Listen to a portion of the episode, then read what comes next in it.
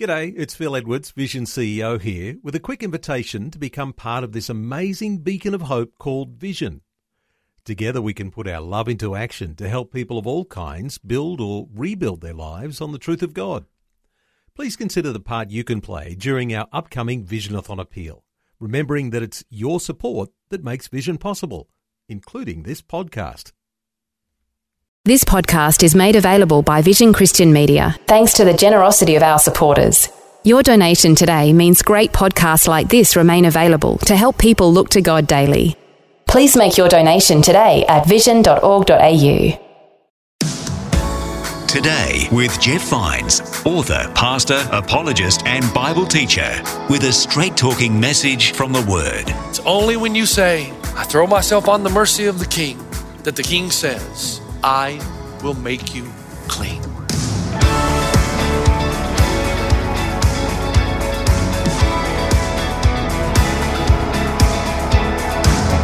Today with Jeff Vines. Is forgiving others hard for you? Hi, I'm Bill, and thanks for joining me again on Today with Jeff Vines. In this episode, we're finishing a message about forgiveness, particularly those times when we don't want to forgive others. You might want to open up your Bible or Bible app to Matthew chapter eighteen, verse twenty-one. We're looking at the parable of the unmerciful servant. Let's join Pastor Jeff now for the rest of this message.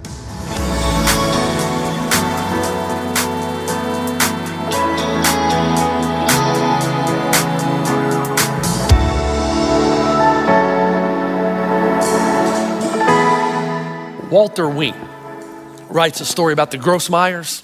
They were sent as emissaries from Western Germany up into Poland for one purpose, to ask forgiveness on behalf of the West Germans, asking forgiveness from the Poland Christians for what Germany had done during the war. And so they started making these trips up into Poland, emissaries, the Grossmeyers, building this relationship. And at the end of every meeting, they would gather in a circle, say the Lord's Prayer, and await the next meeting. On the fourth, fifth, sixth trip, I'm not sure exactly what number, the Grossmeyers felt that the groundwork had been laid. It was time now to address the issue. And as the emissaries from West German Christians, they broke the news to the Polish Christians and said, we have been coming here to establish this relationship that you might forgive the West Germans for the atrocities their countrymen exacted on your people. There was an old man in the crowd, true story. Now you think about what they're asking. Think about how many young men and women died in Poland because of the war. Think about the little children sent to the gas ovens. Think about the torture and the rape. Think about the young men who never made it to adulthood. Think about the little boys and little girls separated from their mommies and daddies as the trains pulled away to the concentration camps. And an old man, a Polish Christian, said, and these are his words, what you ask is impossible. Every stone in Warsaw is soaked with Polish blood that they spilled. The emissaries, Grossmeyers, disappointed, but they carried on with the tradition of circling around to pray before they left. And they began to pray, our Father who art in heaven, hallowed be thy name. Your kingdom come, thy will be done on earth as it is in heaven. Give us this day our daily bread and forgive us our debts as we forgive our debtors. And suddenly the old man put his hand up, the prayer stopped. And he said, I guess I will have to forgive. Otherwise, I can't go on saying this prayer. And eighteen months later, West German Christians met with Polish Christians in Vienna to establish a relationship that still goes on to this day to the parents and the children. I have a question for you. Who do you need to forgive? Pastor Jeff, you mentioned this last week. I thought we were finished with this. I'm just getting over it from last week. Okay, who do you need to forgive? Come on now. You want to live life in the kingdom? You say, Pastor Jeff, you got no idea what my dad did to me. You got no idea the kind of abuse. You got no idea. And you're right, I don't. But you still have to forgive. Pastor Jeff, you don't know what my mom has done and what she continues to do. I mean, she's ripping our family apart. She just cannot leave well enough alone. She keeps gossiping, slandering. She's belittling me and my children. Pastor Jeff, I just can't, you just don't know what she's done. You're right, I don't. You still got to forgive. Pastor Jeff, you don't know what my brother did. We have the inheritance after my dad died. He was supposed to take it and spread it evenly among the family, invest it. Instead, he takes it all, and we're all left with nothing. How can I possibly forgive that? You don't understand, Pastor Jeff, and you may be right. I don't, because I've never had that done to me, but you still got to forgive. You still have to forgive. Why? Because it's the only way you're going to be able to get on with your life, man. The only way you're going to experience the abundant life, because here's the thing about unforgiveness. It eats at you and poisons you and destroys your marriage and destroys your relationship with workers and your son and your daughter. And sooner or later, you start to realize the only thing you have in life is your revenge. It fuels you. And if you didn't have your revenge, you'd have nothing for which to live. And you wake up in the morning and you're in the shower and you're having a good time just soaping up, you know, and you're all clean. And all of a sudden you realize my day's ruined because I thought of this brother that I'm angry at. You're in the park taking a good walk. You're down at Newport Beach and you're enjoying the day. And then this thought comes in from someplace you don't know where it came from and it just ruins the rest of your day because you want revenge. Pastor Jeff, you don't understand? Well, you're wrong there. Don't tell me I don't understand what it's like to be hurt. I had my grandmother stand on the front porch of our house after my mother died and say to us four grandchildren, you mean nothing to me now that your mother is dead. So don't tell me I don't understand. I've had elders in a church in another country befriend me, spend time with me, and yet when I needed them the most, abandon me. Don't tell me I don't know what it's like. Why, Pastor Jeff, sounds like you've got some forgiving to do yourself. I didn't say forget. You can't. The Bible says God separates our sins as far as the east is from the west. Yeah, he's God. But you still got to forgive. And forgiveness is a twenty-four hour process. You have to do it every day until it becomes such a habit that it finally goes away. But let me tell you something about forgiveness quickly. And I want you to stay with me, not a, not a long sermon. Stay with me because all this week, here's what God did. I kept trying to go this direction with my message and he kept turning me back as if to say, and I didn't hear an audible voice, you're safe.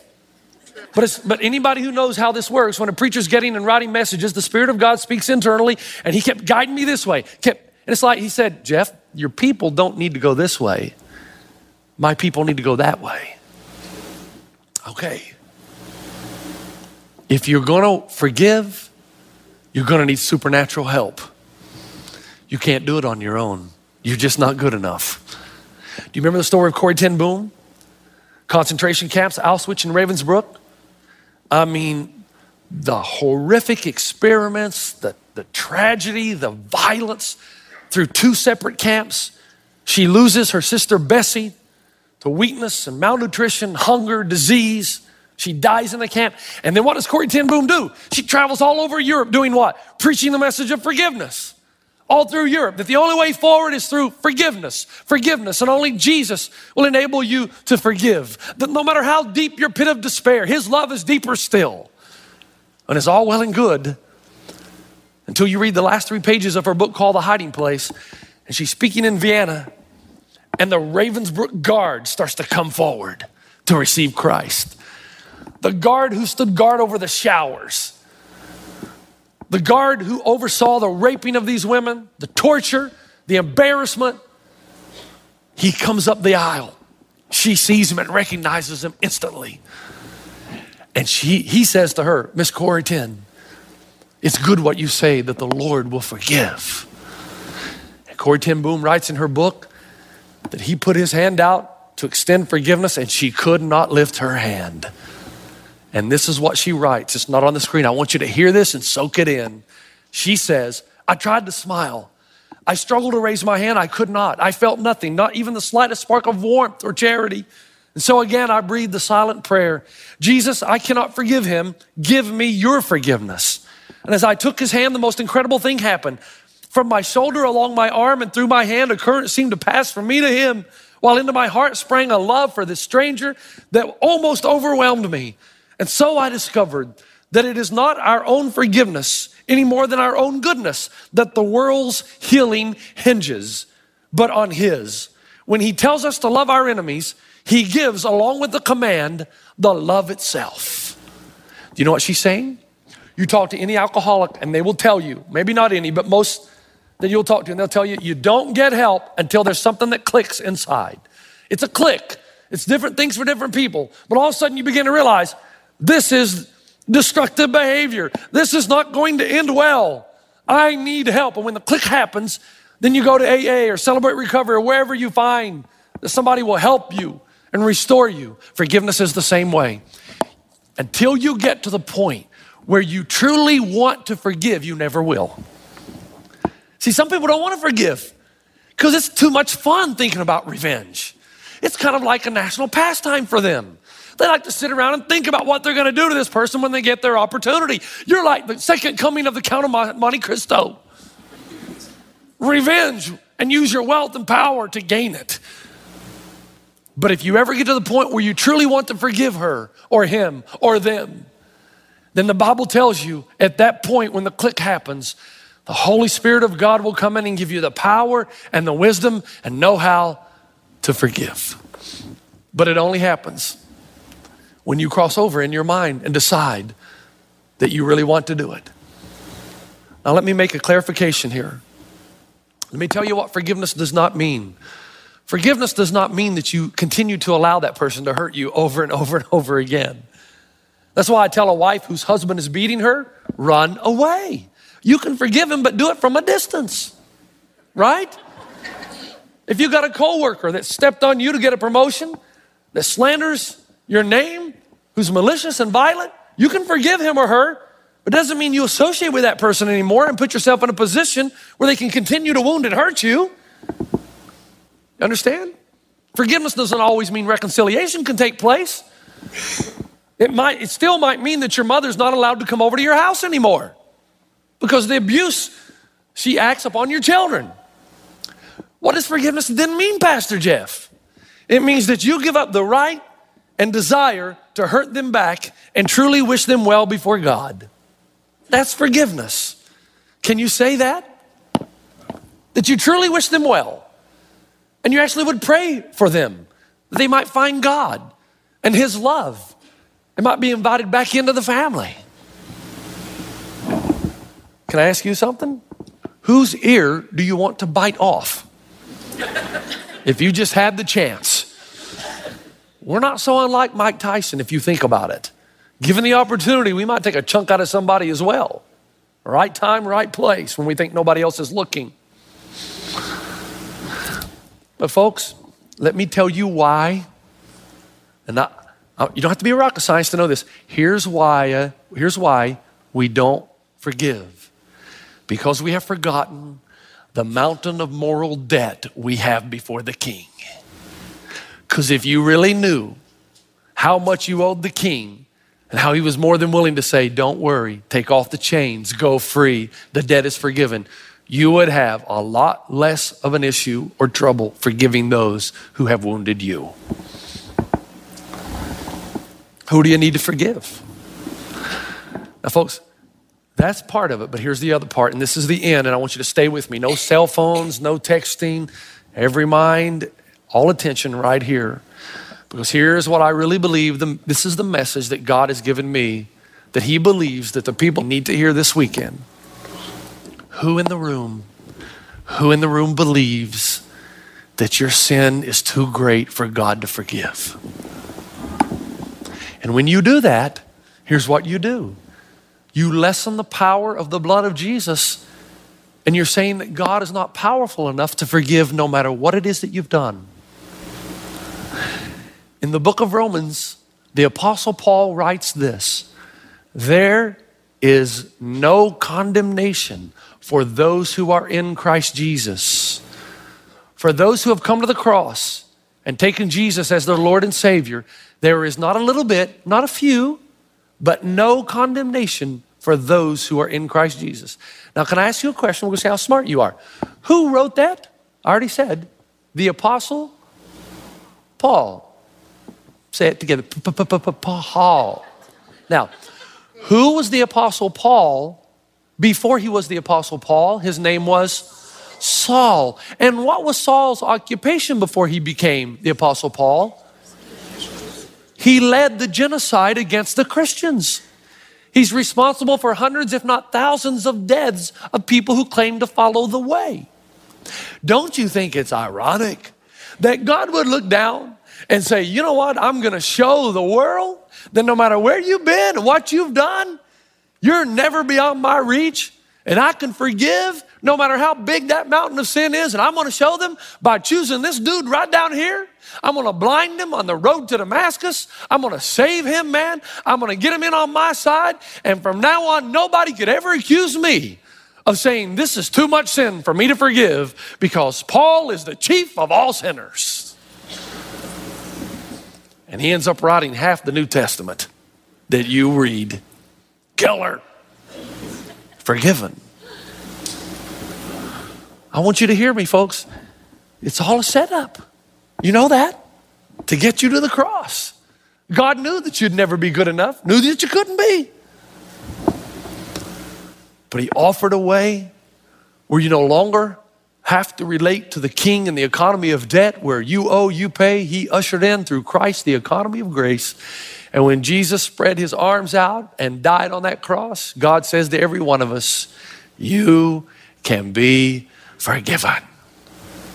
No matter how big the mountain of moral debt is, you can be forgiven. Who in the room needs it? Who in the room has been waiting and saying, well, when I straighten my life out, then I'll come to Christ? You can't. You're not that good.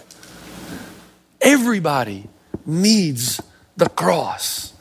But let me tell you something. If you wait until the day of accountability, when the king is settling the accounts, and you go to him and you say, just give me some more time and I'll pay it all back, that's an insult to the king, because no amount of moral goodness would ever pay the debt. It's only when you say, okay, I throw myself on the mercy of the king, that the king says, I will make you clean. Listen to me. Only the Father can make you clean. Only God can make you clean. Only the Father, only the Father can make you clean. Father in heaven, we are thankful for the power of your word. And I would pray right now that your Holy Spirit would fall and hover over this place and open our eyes to the reality of the power of your grace, your love, your mercy, your forgiveness. And I would pray, Father, if this message was tailored specifically by your power, by your Spirit, for those who have attended all weekend, who still believe that their sin is too great, that somehow their eyes would be opened, their heart would be softened, and for the first time in their lives, they would begin to realize that it's not about their goodness, not even about their failures in the past, but about your power and about your Son and his willingness to give his life for the ransom of many. So I would pray, oh, Father, as we go into this time, your Spirit would move, lives would be changed, and that we would be in a position that revival would come into our lives and to this church and to this valley. Is our prayer in Jesus' name. Amen.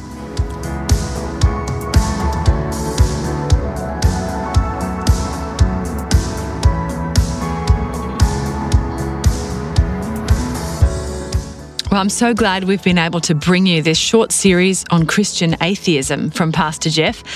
Forgiveness can be hard, but I pray this message helps move you to forgive those who need it and to thank God for his forgiveness. Please join me next time when we'll hear a new message from Pastor Jeff.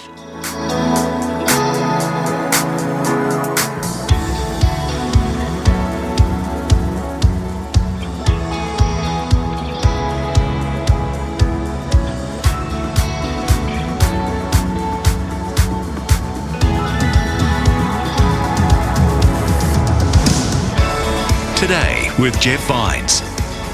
For more from Pastor Jeff, head to vision.org.au forward slash Jeff Vines.